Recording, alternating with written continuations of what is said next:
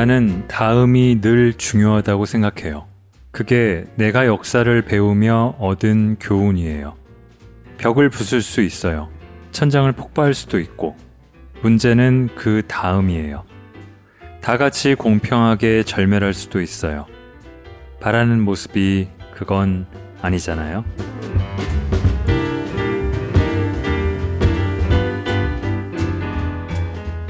골라듣는 뉴스룸 책 읽는 순간 북적북적입니다. 저는 심영구 기자입니다. 3주 동안 잘 지내셨나요? 이변이라고 할 만한 기상 변화가 체감상 자주 일어나고 있습니다.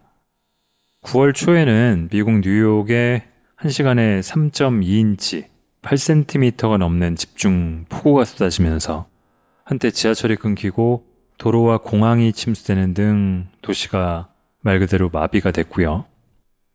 반지하에 사는 주로 저소득층 사람들이 10여 명 사망하는 참사가 발생했습니다. 인근의 뉴저지까지 합치면 사망자는 40명이 넘었고요. 이 강수량은 열대성 폭풍 아이다의 북상으로 인한 것이었는데 2주 전에 폭풍 앙리가 세웠던 기록을 고작 2주 만에 경신했습니다. 최근에 세계 기상기구가 내놓은 보고서에 따르면은 지난 50년간 기후 변화로 인한 홍수나 폭염 같은 재해의 수가 5배 증가했다고 하네요. 체감하는 것만이 아니라 현실이 됐습니다. 코로나 시대를 거치면서 안타깝지만 그 이전으로 그대로 돌아갈 수 없을 것 같은 그런 일종의 슬픈 예감이 현실이 되는 것 같은데 기후 변화 또한 그럴 것 같아요. 여러 가지가 바뀔 텐데 그 중에 사랑도 있겠죠. 오늘 북적북적에서 함께 읽고 싶은 책은 김기창 작가의 기후변화 시대의 사랑입니다. 낭독을 허가해준 작가님과 출판사 민음사에 감사드립니다.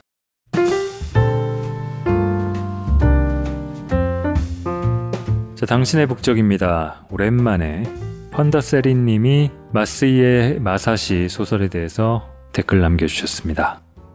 자, 여름은 올해 그곳에 남아 북적북적에서 소개해 주셔서 지금까지도 종종 재밌게 듣고 읽고 있습니다. 감사합니다. 앞으로도 좋은 책 소개 부탁드리겠습니다. 라고 말씀 주셨어요. 네, 마스이의 마사시 소설 참 좋죠. 감사합니다.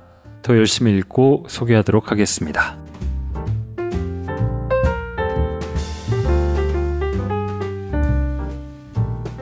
자, 이 책은 지난 4월에 출간이 됐습니다.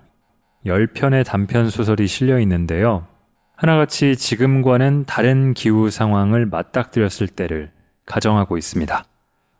지독한 폭염이라든가 끔찍한 추위, 또 뭐 빙하가 갑자기 녹아버린다든가 하지만 그 상황이 SF에서 상상하듯이 멀고 먼 미래라든가 아니면 평행우주 같은 곳의 지구가 아니라 언젠지는 모르겠지만 닥칠 것 같다 라고 예상된다는 점이 차이가 있습니다. 이 책이 나왔던 4월에 저는 북적북적에서 파타고니아의 창업주인 이본 쉬나드의 파도가 칠 때는 서핑을 이 책을 읽었는데요. 그때 제가 읽으면서 2004년에 나왔던 영화를 소개했습니다. 투모로우라는 영화요. 그 영화가 2004년에는 좀 황당하게 느껴졌는데 2021년에는 좀 곧 닥칠 가까운 미래 같다는 말씀을 드렸는데 꼭 그렇습니다. 그 영화 제목도 의미심장하게 내일이었죠. 책의 두 번째로 실려 있는 갈매기 그리고 유령과 함께한 하루 에 나온 묘사를 잠깐 읽어보겠습니다.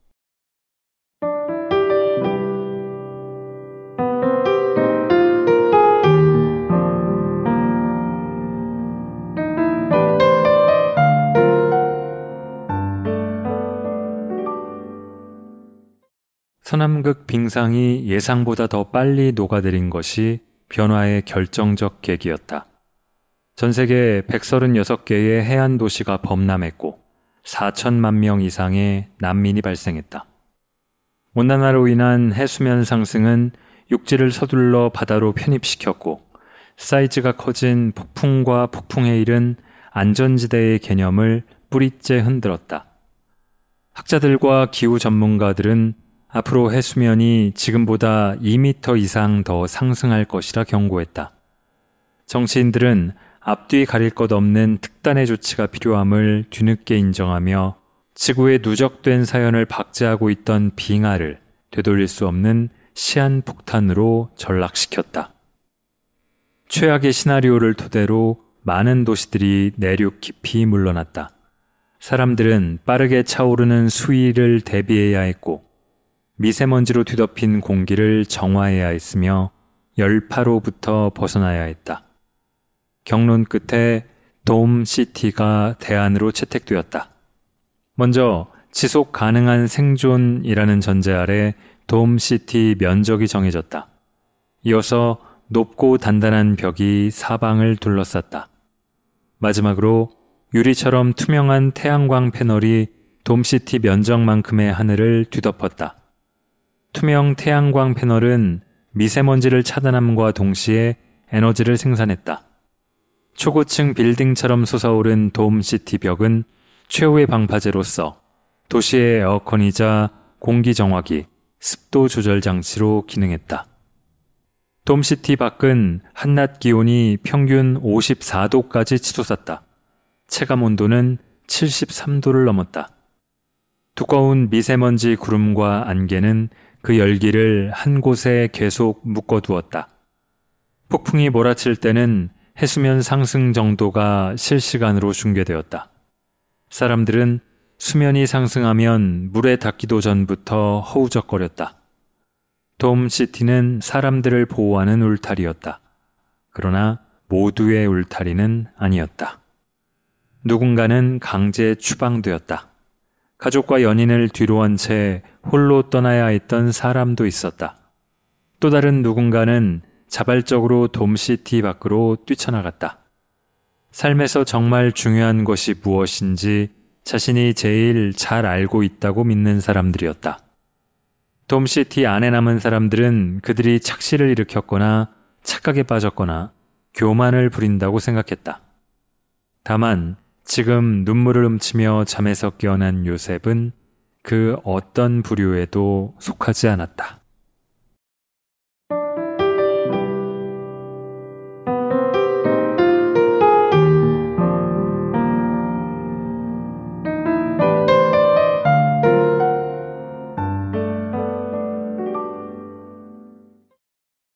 자, 여기 묘사된 내용들 아주 낯설게 들리시진 않으시죠? 영화든 만화든 소설이든 이런 설정이 넘치다 못해 조금은 진부한 것 아니냐고 하는데 그렇게 무감각해지는 게 실은 더 무서운 것 같습니다. 닥쳐야, 겪어야 알게 된다면 이미 늦어버렸을 가능성이 크죠. 방금 읽은 소설의 한 대목을 포함해서 맨 앞에 실린 세 편은 이 dome city라는 공통의 세계관을 공유하고 있습니다. High Fever Project, 갈매기 그리고 유령과 함께한 하루, 개와 고양이에 관한 진실. 극심한 이상 고온이 계속된 지역에 dome city를 만들어서 사람이 살 수 있게 한다는 건데, dome city가 아무리 넓다 해도 그 지역에 사는 모든 이를 포괄할 수는 없고요. 이를 좌지우지할 수 있는 권력자들, 그리고 돔시티 거주자, 여기서 쫓겨난 사람들, 이들의 갈등은 필연이라고 할 수 있겠습니다. 그래서 이 세 편은 쫓겨난 이들, 그리고 아직은 남아있는 이들, 경계를 오가는 이들을 각각 주인공 등장인물로 내세웠는데요. 흥미진진하면서도 씁쓸하고 조금 섬찟하고 그렇습니다.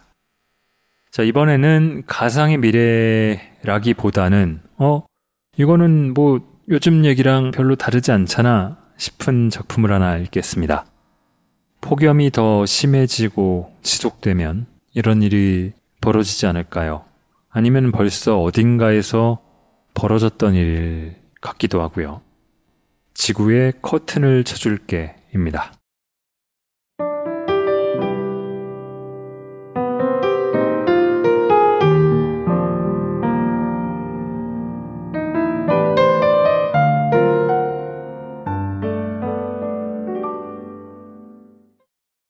용희는 하루 종일 불타올랐다.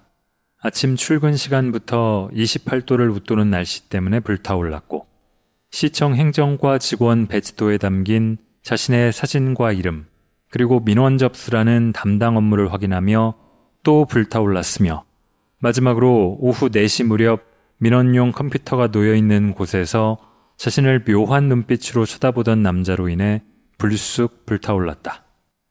마지막이 가장 강력한 여론이었다. 겨울 나무처럼 앙상하면서도 단단한 분위기를 지닌 남자는 처음의 자리에서 15분쯤 머물렀는데 용의를 바라보던 남자의 눈빛은 마치 열선을 타고 흘러온 것처럼 회피할 수도 외면할 수도 없는 성질을 띠고 있었다. 뜨겁고 날카롭고 간절했다. 남자가 간격을 두고 두어 번 눈빛을 던지면 용희는 모른 척하며 슬며시 눈빛을 걷어들였다. 이어서 용희가 빠르게 눈빛을 두 번 밀고 나가면 남자는 빠르게 두 번 물러섰다. 다시 남자가 밀어붙이면 용희가 물러났다. 어정쩡해진 순간에 남자가 눈빛을 꺾으면 용희는 휘어지듯 재빠르게 몰아쳤다. 주도권이 오가는 격정적인 춤의 스텝을 밟듯 두 사람은 눈빛을 주고받았다. 빠르게 밀고 느리게 느리게 밀려나고 빠르게 밀려나고 느리게 느리게 밀고 빠르게 밀려나고 두 사람의 눈빛은 플로어에 쏟아지는 스포트라이트처럼 반짝였다. 용인은 지난 5년간 그토록 원하던 장소에 간신히 도착한 터였다. 사랑하고 싶고 사랑받고 싶은 마음이 자신에게 있는지 확인할 여유조차 없이 용인은 업무 첫날의 흥분과 긴장감이 채 가시기도 전에 뜨거운 무언가가 가슴 속에서 요동치는 것을 느꼈다. 용인은 차가운 세상에 이 혹독한 사회에 두 번째로 화해의 손길을 내밀어도 될 것 같았다. 이렇게 빨리? 순간 용이가 멈칫거렸을 때 남자의 태도가 달라졌다. 남자는 용이의 눈빛을 자신에게 바짝 끌어당겨 놓은 채 입구 쪽으로 갑자기 몸을 틀었다. 용이의 눈빛은 행정과 밖을 향해 걸어나가는 남자의 등에 부딪혀 허망하게 부서졌다. 용이는 뒤엉킨 스프링처럼 엉덩이를 들썩였다. 그러나 남자는 돌아보지 않았다. 용이는 민원용 컴퓨터가 있는 곳을 재빨리 훑었다. 혹시라도 남자가 두고 간 것은 없는지 확인하기 위해서였다. 남겨진 것은 없었다. 용인은 남자를 뒤쫓고 싶었다. 남자의 이름을 알고 싶었고 휴대폰 번호를 묻고 싶었다. 그러나 그래서는 안 된다는 것을, 그럴 수도 없다는 것을 온몸으로 절감해야 했다. 어렵게 획득한 구급 공무원이라는 신분에서 백수의 신분으로 부지불식간에 원상복귀할지 모른다는 공포심이 발끝에서부터 차올랐다. 화해의 손길을 내미는 주체는 자신이 아니라 여전히 이 사회였다. 앞으로도 그럴 것이었다. 가파른 직원 배치도와 맨 밑바닥에 자리한 자신의 위치가 명백한 근거였다. 경연 도중 파트너를 잃은 댄서의 황망함과 좌절감 같은 것이 용의를 찾아왔다. 용의는 잃은 것도 없이 비통해진 표정으로 행정과 출입구를 바라보았다. 출입구에는 환한 대낮인데도 빛이 들지 않는 동굴 입구처럼 어둠이 들어차 있었다. 퇴근 후 용인은 거실에서 일반인들이 출연한 TV 짝짓기 프로그램을 멍한 표정으로 시청했다. 출연자들은 하나같이 잘생기고 아름다웠다. 번듯한 직장도 있었다. 변호사, 의사, 교사, 박사, 공무원. 불현듯 미소가 용이의 입가를 따라 다시 흘렀다. 용이는 TV 화면에 눈을 고정한 채 희자 씨에게 물었다. 엄마, 나 결혼할까? 부엌에 있던 희자 씨는 기가 찬다는 눈빛을 지은 후 비빔국수 고명으로 사용할 오이를 빠르게 채 썰었다. 턱, 턱, 탁, 탁. 오이 꽁다리만 보기 싫게 남았다. 희자 씨는 오이 꽁다리를 용이에게 집어던지려 했다. 용이가 움찔거리자 희자 씨는 오이가 아깝다는 듯 입에 넣고 씹었다. 용이는 어리둥절한 표정이었다. 희자 씨는 용이를 바라보며 긴 한숨을 쉬었다. 그리고 비빔국수가 담긴 그릇 두 개를 거실로 가져오며 말했다. 딸아, 네가 내 딸이라서 하는 말인데 상처받지 말고 들어. 내가 반대 안 해도 너 결혼 쉽게 못해. 희자 씨는 웃었다. 홀어머니의 외동딸에 모아놓는 돈은 없지. 꾸민지도 못하지. 성격은 괄괄하지. 그래도 딱 하나 내세울 건 구급 공무원이라는 건데 그 월급 최소 5년은 엄마 거야. 엄마 더 늙으면 네가 먹여 살릴 거야? 용이는 머뭇거렸다. 자신이 머뭇거릴 거라고는 용이도 미처 생각지 못했던 모양이었다. 희자 씨는 혀를 찾고 용이는 웃음이 터졌다. 희자 씨는 고개를 절레절레 저었다. 월급 엄마 통장으로 이체해. 알았어? 건설 경기 죽어서 한밭집도 적자 안 보면 다행이야. 용이는 툴툴거리며 옆에 놓인 선풍기에 얼굴을 바짝 들이밀었다. 거실 창가벽에 붙은 에어컨은 수리비가 새로 사는 것보다 비싸 집안 내력이 담긴 값싼 골동품처럼 자리만 차지하고 있었다. 용이는 선풍기 바람 세기를 3단으로 올렸다. 그래도 바람은 여전히 미적지근했다. 용이는 눈을 감고 오후에 본 남자를 생각했다. 남자는 공무원 시험 준비 시절 대학 도서관에서 매일 마주쳤던 말 붙이고 싶었지만 끝내 못했던 허리를 고추 세운 반듯한 자세로 교육 공무원 시험 준비를 하던 그 남학생을 무척이나 닮았다. 침몰하는 배에 올라탄 줄 알면서도 체념하지 않는 듯한 침착함이 묻어나는 표정과 풋풋하게 느껴지는 긴장감이 서려 있는 태도. 그때 희자 씨가 용이의 등을 찰싹 쳤다. 이거 먹고 얼른 자. 늦었다고 또 난리 치지 말고. 용이는 열대야 때문인지 복잡한 머릿속 때문인지 쉽게 잠들지 못했다. 낮 동안 부글부글 끓은 옥상 바닥에서 흘러내린 열기는 창문 밖으로 빠져나가지 못한 채 방을 가득 메우고 있었고 집에서 2km쯤 떨어진 바다에서 출발해 이제 막 창가에 도착한 바람은 조금 전 희자 씨가 길게 내뱉은 한숨처럼 끈적하고 후끈했다. 용이는 침대에서 일어나 창을 거의 다 가리도록 커튼을 쳤다. 커튼을 치고 자지 않으면 따가운 아침 햇살에 피부가 그을릴 듯 했다. 그러나 커튼을 치면 운 좋게 열을 떨쳐낸 새벽바람이 들어올 구멍이 닫혔다. 둘 다 받아들이기 어려운 선택지였지만 따가운 햇살은 확실했고 식은 바람은 조건부였다. 용이는 잠깐 생각하다 다시 일어나 커튼을 반쯤 걷었다. 남자의 눈빛은 밤새 용이를 뒤척이게 했다. 용이는 어렵게 잠이 들었지만 꿈속에서도 남자에 대한 생각을 떨치지 못했다. 용이와 남자는 한낮의 사막처럼 모든 것이 뜨겁게 달구어진 거리를 걸었다. 춤을 추듯 가벼운 스텝으로. 꿈속에서 두 사람은 이 세계의 마지막 종족이자 이브와 아담이었다. 다음 날 아침, 희자 씨는 햇살이 폭포수처럼 쏟아지는 용이방의 커튼을 치며 용이를 바라보았다. 용이의 몸은 햇살을 피하느라 잔뜩 구겨져 있었다. 희자 씨는 안쓰러운 눈빛으로 용이의 이마를 쓸어내렸다. 에어컨 새로 살까? 마지막 불꽃의 불씨는 오전까지 살아 있었다. 그러나 각종 민원에 시달리면서 급격히 사그라들기 시작했다. 민원은 모두 폭염과 관련된 것이었다. 앞집 에어컨 실외기 바람이 거실로 들어오는데 행정 조치 좀 내려달라. 노인정 에어컨은 도대체 언제 고쳐줄 것이냐? 겨울에 고칠 거냐? 농작물이 타들어가는데 공무원이라는 놈들은 에어컨 바람이나 쐬고 앉아 있어? 다른 시에서는 곳곳에 무더위 쉼터를 만드는데 여긴 뭐 하는 거야? 선거 끝났다고 배짱 부리는 거지? 용이의 등줄기를 타고 식은 땀이 흘러내렸다. 민원실 공무원의 고충은 익히 들어 알고 있었지만 이건 해도 너무한다고 용인은 생각했다.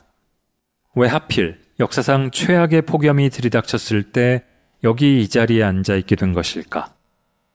역대 최악의 폭염이라는 수사는 매해 이어지고 있었지만 올해는 특히 심했다. 지구의 시스템이 사소한 수준으로 고장난 것은 아닌 게 확실했다. 용인은 첫 번째 업무인 만큼 잘해보고 싶었지만 일의 보람을 찾고 느끼고 싶었지만 지독한 폭염과 그만큼 악착 같은 민원 앞에서는 도리가 없었다. 순간 울컥하기도 했다. 어렵게 시험에 합격한 것은 자신인데 오히려 호통을 들어야 하다니. 민원의 절정은 오후에 찾아온 50대 중반 남자의 사연이었다. 남자는 시의 무리한 건설 허가로 집 뒷산이 깎여나갔고, 그래서 폭염을 피할 그늘을 잃었다며 피해 보상을 요구했다. 용이가 대꾸할 말을 찾는 사이 남자는 땀인지 눈물인지 알 수 없는 물방울을 줄줄 흘리며 시장실이 어디냐고 거칠게 물었다. 절차를 따라야 한다고 말해도 남자는 막무가내였다. 용이는 솟아오르는 짜증을 참다가 남자에게 시장실의 위치를 속삭이듯 말해 주었다. 민원실을 나간 남자는 잠시 후 다시 돌아왔다. 시장실을 찾을 수 없다고. 청사는 왜 이렇게 크게 지은 것이냐고. 세금을 이따위로 써도 되느냐고. 당장 시장을 불러오라고 소리쳤다. 청원경찰 두 명이 남자를 끌고 나가려 했는데 세 사람은 밀치고 당기며 몸싸움을 하다 행정실 바닥에 엉겨붙은 모양새로 쓰러졌다. 남자는 때를 쓰는 아이처럼 울부짖었다. 내가 잘못한 게 아니잖아! 너희가 그렇게 만들었잖아! 이후에 찾아온 민원인들 역시 악쓰지 않고 말하는 법을 잊은 듯 했다. 용인은 꾸밈없이 웃어본 적이 없는 사람처럼 어색한 미소만 반복해서 지었다. 그러다 퇴근까지 20분쯤 남았을 무렵에는 표정을 감추기 위해 무진 애를 써야 했다. 찡그림이 아니라 놀라움과 기대감에 벅차오른 미소 때문이었다. 남자는 눈을 내리깐 채 민원용 컴퓨터가 있는 곳으로 다가갔다. 그리고 컴퓨터로 무언가를 작성하기 시작했다. 용인은 화장실로 재빨리 달려가 머리를 매만지고 옷 매무새를 가다듬은 후 다시 자리로 돌아왔다. 남자는 여전히 그 자리에 있었다. 창밖에서 소나기 내리는 소리가 전주처럼 깔리기 시작했다. 용이는 남자에게 눈길을 보냈다가 얼른 접었고 접기 무섭게 다시 눈길을 보냈다. 그러나 남자는 모니터에서 눈을 떼지 않았다. 용이의 마음은 적막한 플로어를 쓸쓸하게 흘러다녔다.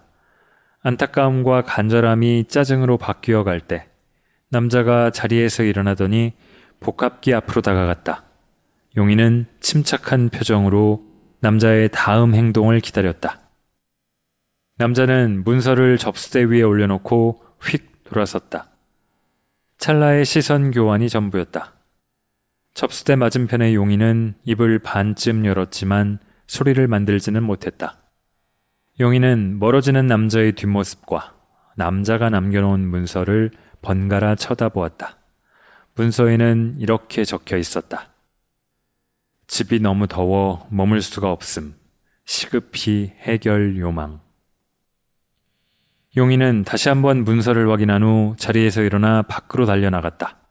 소나기 내리는 거리를 우산도 없이 터벅터벅 걸어가는 남자의 뒷모습이 보였다. 용인은 남자를 부르고 싶었지만 끝내 그러지 못했다. 남자는 비가 어깨를 내리누르기라도 하는 듯 점점 왜소해지더니 아지랑이처럼 흐물거리다가 마침내 사라졌다. 용인은 남자가 남긴 문서를 다시 바라보았다. 남자의 민호는 최근에 쏟아진 불만들과 크게 다르지 않았다. 문서 양식 역시 엉뚱한 것을 사용했다는 점도. 남자가 사용한 문서 양식은 건축, 대수선, 용도 변경 허가와 관련된 것이었다. 워낙 양식이 다양하고 복잡해 민원실을 찾은 사람들을 탓할 수만은 없는 일이었고 용의로서는 신경 쓸 바도 아니었다. 왜냐하면 그 문장 아래 남자의 집 주소와 도경이라는 이름 그리고 휴대폰 번호가 적혀 있었기 때문이다. 용의는 휴대폰 번호를 보고 심증을 굳혔다. 자신의 예감이 틀리지 않았다고 용의는 생각했다. 남자의 눈빛은 말을 걸었고 자신은 들었다. 이제 응답할 차례였다. 용인은 주변 눈치를 살피다가 문서를 바지 뒷주머니에 빠르게 쑤셔 넣었다. 불꽃은 재점화되었다. 불꽃은 용이의 모든 것을 불태우기 시작했다. 상체부터 하체까지, 이성부터 본능까지, 과거부터 미래까지. 공무원 시험을 준비하던 시절 연애는 다른 무엇도 아닌 파괴였고 절망이었다. 독서실과 도서관 통로 계단에 앉아 미래를 속삭이던 연인들은 다음 해에도 그 다음 해에도 꼭 붙어 앉아 있었고 그러다 나중에는 둘 중 하나만 남았다. 혼자 남은 이는 지구에 혼자 남겨진 사람처럼 보였다. 그들이 도서관 지하 식당에서 도시락을 까먹다 말고 식탁에 엎드려 훌쩍이는 모습을 용이는 숨죽인 채 바라보았다. 절망이 그들의 밑반찬이었다. 마음속에 남아있던 좋은 것들은 모두 몸을 숨긴 듯 회한과 외로움, 고립감 같은 나쁜 것들만 흰쌀밥에 묻은 고춧가루처럼 도드라졌다. 간혹 연인이 함께 합격하는 경우도 있었다. 그럴 땐 용이가 벤치에서 머리를 조아린 채 도시락을 까먹으며 울먹였다. 울창한 숲속에 짝없이 홀로 남겨진 딱딱우리처럼. 삶의 밑바닥에서 나뒹굴고 있다는 절망감이 가슴을 무겁게 짓눌렀다. 돈은 없다가도 생길 수 있었다. 애인도 마찬가지였다. 무언가 자신에게서 영원히 부재로 남을 것들이 있다면 그것은 젊음이지 다른 건 아니었다. 용인은 젊음이 대가 없이 부서지고 있다는 생각에 치를 떨었다. 자기 삶이 이 사회의 형편없는 작동 방식에 감금되어 있다는 것에 화가 났다. 그러나 이제는 아니었다. 땅을 파고 뼈대를 세우고 콘크리트를 부어서 끝없이 건물을 쌓아 올리는 문명의 소용돌이에 자신도 동참한 것 같았고 지속 불가능하고 소모적이고 비합리적으로 보이는 이 과정에 자신이 미처 파악하지 못한 합당함이 존재할지 모른다는 생각이 들었다. 그날 밤 발령 후 처음 열린 회식 자리에서 용인은 불그레한 얼굴로 실실 웃었고 술에 취해 집으로 돌아가는 중에도 계속 웃기만 했다.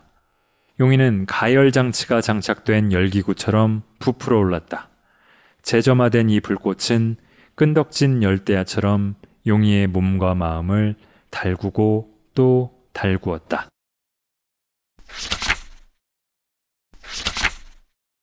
도경이 사는 집은 저 언덕 아래 펼쳐진 바다와 탄생 시기가 비슷한 것이 아닐까 의심될 만큼 오래된 단층집이었다. 고갯길로 들어서는 급경사면에 비스듬히 자리 잡은 집은 담벼락에 페인트가 벗겨져 시멘트 벽돌이 민낯을 드러냈고 격자무늬 같은 금이 규칙 없이 이곳저곳 그어져 있었다. 단층 집이었지만 도경은 민원 문서에 자신의 집을 2층이라고 적어 놓았다. 용인은 옥상을 올려다 보았다.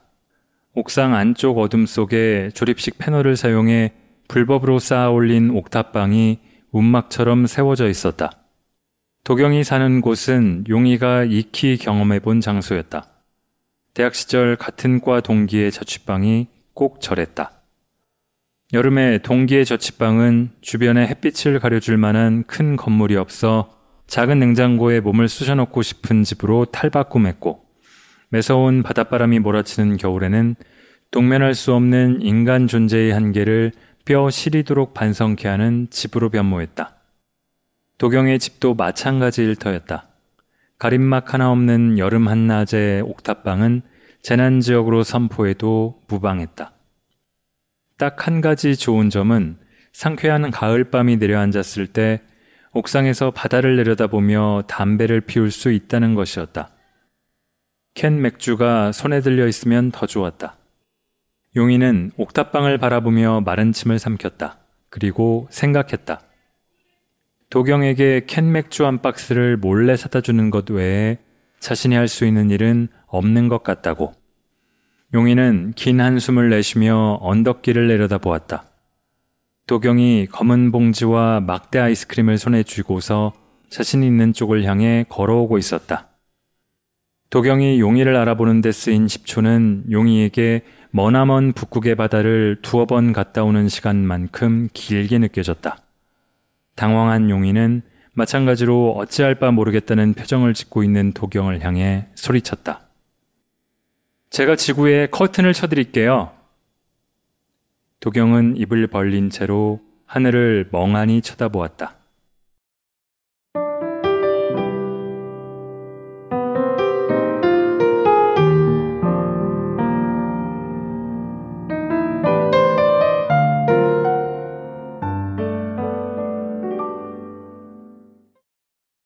지구에 커튼을 쳐드릴게요 했는데 그 다음에 이 남성의 정체는 그리고 이 폭염으로 촉발된 용의의 외사랑은 어떻게 전개될까요? 재미있습니다. 하나만 더 읽어보겠습니다. 코로나가 끝나면은 아마 그동안 억눌렸던 해외 여행 가고 싶은 욕구가 폭발할지도 모르겠습니다. 인천공항에 사상 최대가 몰린다. 사상 최대 인파가 몰린다는 건 매번 명절 연휴 때마다 최대의 기록을 경신해 왔던 것 같은데 아마 코로나 이후에는 단군 일의 최대가 될 수도 있겠죠. 한때 신혼여행 1순위로 각광받았던 몰디브에도 많이 가실 수 있을 것 같은데요. 몰디브가 서서히 가라앉고 있다는 얘기 저도 한참 전에 들었습니다. 그러니까 그 전에 다녀와야 한다. 라는 논리로요. 이 또한 기후변화와 크게 관련 있는 얘기죠. 조금은 엉뚱하고 재미나지만 몰디브 같은 천국과 같은 곳의 초저녁을 그저 영상이나 사진이 아니라 과거가 아니라 현재 이 시점에도 계속 볼 수 있는 그런 방법이 시간이 지나도 있을까요?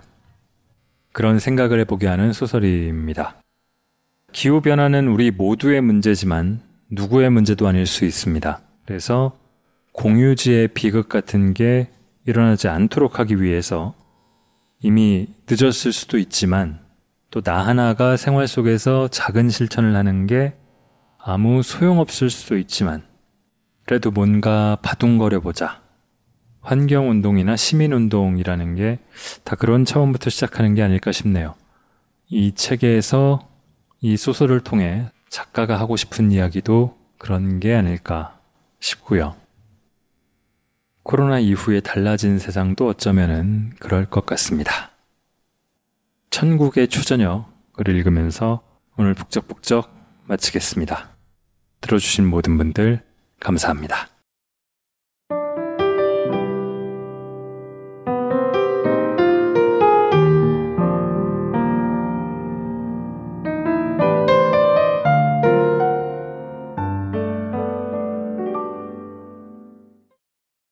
두 사람은 올해로 결혼 3년 차가 되었다. 결혼 생활은 편안하고 안정적이었다. 두 사람이 운영하는 아웃도어 매장도 대박이라고 할 것까진 없었지만 트렌드를 잘 타고 있었다. 두 사람은 연말에 아이를 가지기로 합의했다. 은주가 원했고 경민도 바라는 일이었다. 계획대로 된다면 둘이서만 홀가분하게 여행을 떠날 수 있는 것은 이번 여름 휴가가 마지막이었다. 아이가 태어나는 일은 새로운 삶의 시작이자 기존 삶의 종말이기도 했다. 연장전이 아니라 또 다른 경기였다. 그래서 이번 휴가 때는 어떻게든 태국이 아닌 새로운 곳에서 새로운 마음가짐으로 둘만의 시간을 보내는 것이 경민의 소박한 희망이었다. 경민은 그런 마음으로 태국에 대한 못질을 끝냈다. 그리고 은주를 설득해 아이가 생기면 가기가 결코 쉽지 않은 멀고 아름답고 유일무이한 경험을 할 수 있는 곳으로 가겠다고 결심했다. 경민은 부푼 마음으로 평소 가보고 싶었던 곳을 중심으로 후보지를 추렸다. 유럽은 모나코와 자그레브, 북아메리카는 LA, 카리브해의 보물이라고 불리는 산 안드레스 섬, 아시아는 몰디브. 이 중 가장 가보고 싶은 곳은 모나코와 몰디브였다. 모나코와 몰디브 중에 고르라면 역시 몰디브였다. 운주만 동의했다면 경민은 신혼여행 때 몰디브를 갔을 것이다. 몰디브는 한국 신혼부부들이 첫 손가락으로 꼽는 꿈의 여행지였으니까. 경민은 몰디브를 가슴에 품은 채 은주를 설득할 방법을 모색하기 시작했다. 여름 휴가까지 한 달이 남은 시점이었다. 이번 휴가는 제2의 신혼여행이라고 할 수 있어. 마지막으로 둘만 떠나는 아이를 데리고 여행 가는 건 세상에서 두 번째로 끔찍한 일이야. 제일 끔찍한 일은 그렇게 여행 가서 싸우는 거고. 3차 세계대전이 이것 때문에 발발할 거라는 이야기도 있어. 기용이 부부 얘기 들었지? 4살 먹은 애 데리고 여행 갔다가 처음으로 서로에게 입에 담을 수 없는 욕을 한 거. 자다가도 그때가 생각나서 벌떡벌떡 일어난대. 둘 다. 그러니까 애 낳기 전에 가야 해. 제 2의 신혼여행을. 태국이 그렇게 싫어? 너무 좋아. 한 달쯤 살고 싶을 정도로. 근데 애 낳은 후에 살고 싶어. 그전에는 태국 음식 냄새도 맡기 싫어. 어디로 가고 싶은데? 제2의 신혼여행을? 신혼여행자 하면 어디가 떠올라? 음, 푸켓? 경민은 이를 꽉 물었다. 몰디브 몰라? 신혼부부들이 제일 가고 싶어 하는 꿈의 여행지. 몰디브가 어디에 있는데? 남태평양? 인도 옆에 인도양에 있는 섬나라야. 몇 시간 걸리는데? 대략 11시간? 직항 있어? 없어. 어차피 알게 될 테니까 다 말해줄게. 항공 스케줄은 일단 엉망이야. 공항에 도착해도 다시 수상 비행기, 스피드보트, 요트 중 하나를 골라 타고 리조트가 있는 섬으로 들어가야 해. 밤에 도착하면 말레라는 몰디브 수도에서 하루 머물 수도 있고. 꿈 깨. 은주가 쉽게 설득되리라고는 경민도 생각지 않았다. 사실 제2의 신혼여행이라는 기획은 자신에게도 크게 와닿는 전략은 아니었다. 경민은 두 번째 시도를 위해 몰디브 여행 가이드북을 샀다. 그리고 첫 페이지부터 꼼꼼히 읽기 시작했다. 경민은 은주의 이성, 감성, 본능을 조금이라도 자극할 수 있는 것이라면 무엇이든 메모했다. 어차피 몰디브로 가게 된다면 해야 할 일이라 자유하며. 경민은 이런 표현들의 눈길이 갔다. 유니크함, 세계 유일, 성지순례하듯, 섬 하나에 리조트 하나. 세상에는 두 종류의 여행자가 있는데 첫 번째는 몰디브를 다녀온 사람이고 두 번째는 앞으로 갈 사람이다. 경민은 섬 하나에 리조트 하나를 수첩에 메모한 후 옆에다 이렇게 썼다. 외부인이 접근할 수 없다. 오로지 우리와 같은 관광객들만 마주칠 것이다. 고로 안전하다. 몰디브는 천 개가 넘는 섬으로 이루어졌는데 리조트가 있는 섬은 100여 개쯤 돼. 그 100여 개의 섬은 섬 그 자체가 리조트야. 다른 것은 없어. 섬에는 리조트 직원들과 관광객들만 머물러. 현지인들이 사는 섬은 따로 있어. 게다가 거리도 2km를 넘지 않아. 대부분 1km 내외야. 한눈에 다 보이는 거지.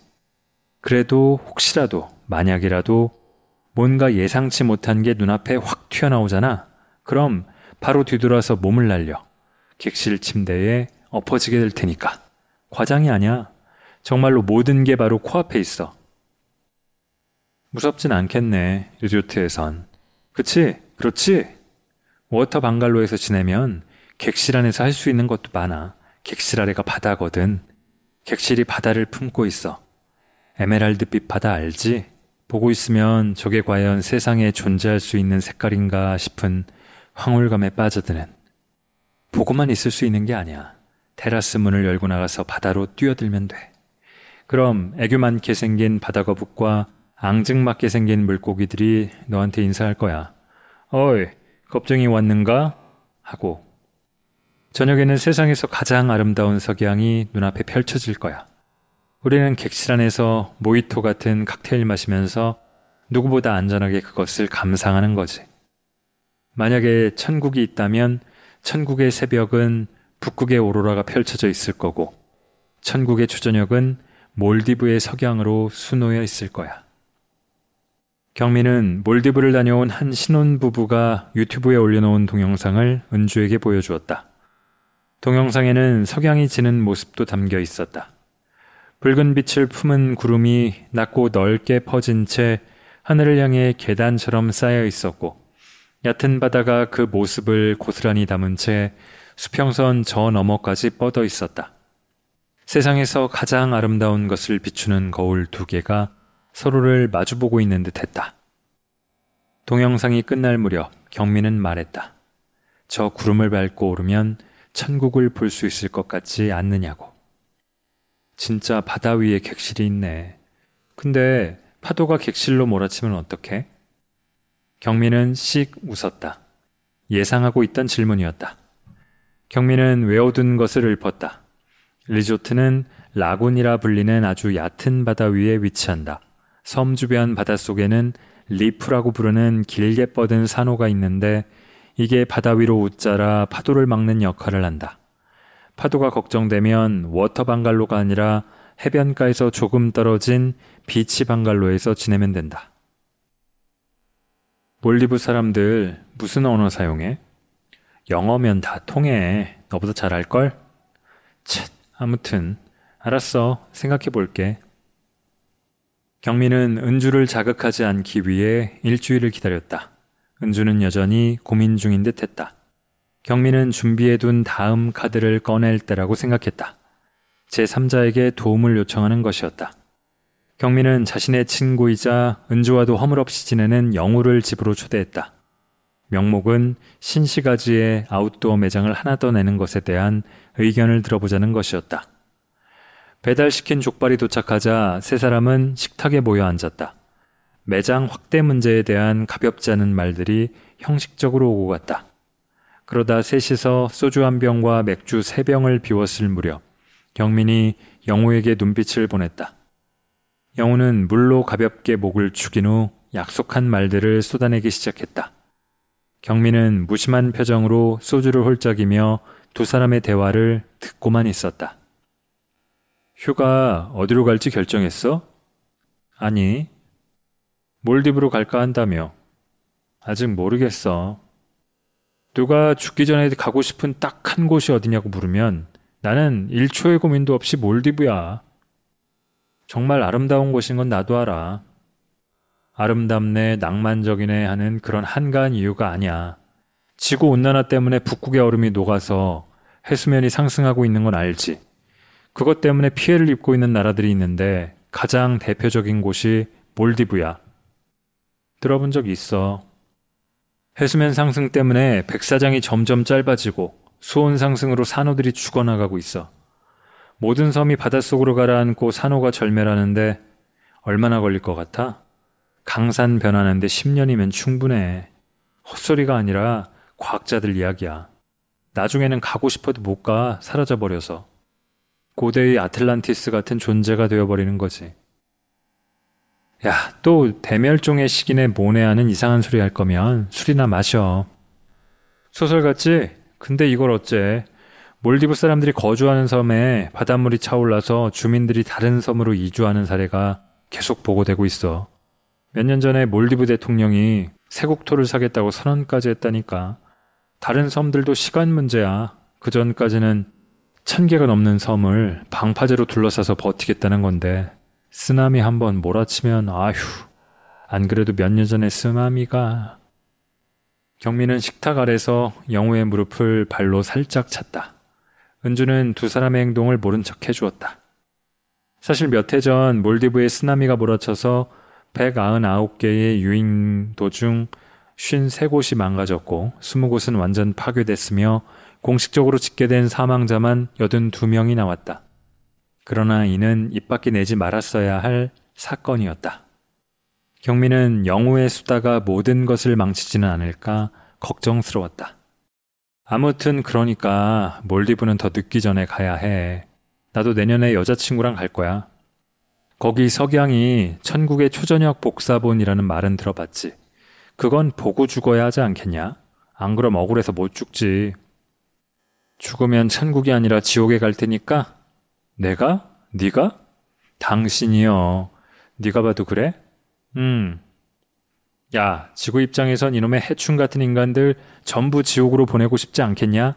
제일 뜨거운 곳으로 보내고 싶겠지. 밥통을 쓰레기통으로 쓰고 있으니까. 아, 맞다. 몰디브 음식은 그리 추천할 게 못 된다는 후기도 있긴 하더라. 경민은 영우를 서둘러 돌려보냈다.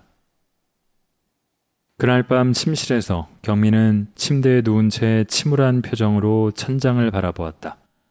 영우가 가고 난 후 휴대폰으로 무언가를 한참 검색하던 은주가 아무래도 몰디브는 안 될 것 같다고 말했기 때문이다. 경민은 문제의 축이 몰디브로 여행을 가느냐 마느냐에서 몰디브 환경보호와 지구 온난화 방지로 옮겨간 과정을 도통 이해할 수 없었고 다 때려치워 라고 소리치고 싶었다. 그러나 참아야 했다. 어떻게든 방법을 찾아야 했다. 경민은 손으로 이마를 짚으며 생각했다. 뭔가 다른 방법이, 아직 생각지 못한 방법이 있을 거라고. 지구 온난화 따위를 걱정하지 않으며 천국의 초저녁을 볼 수 있는 또 다른 방법이 분명히 남아 있을 거라고.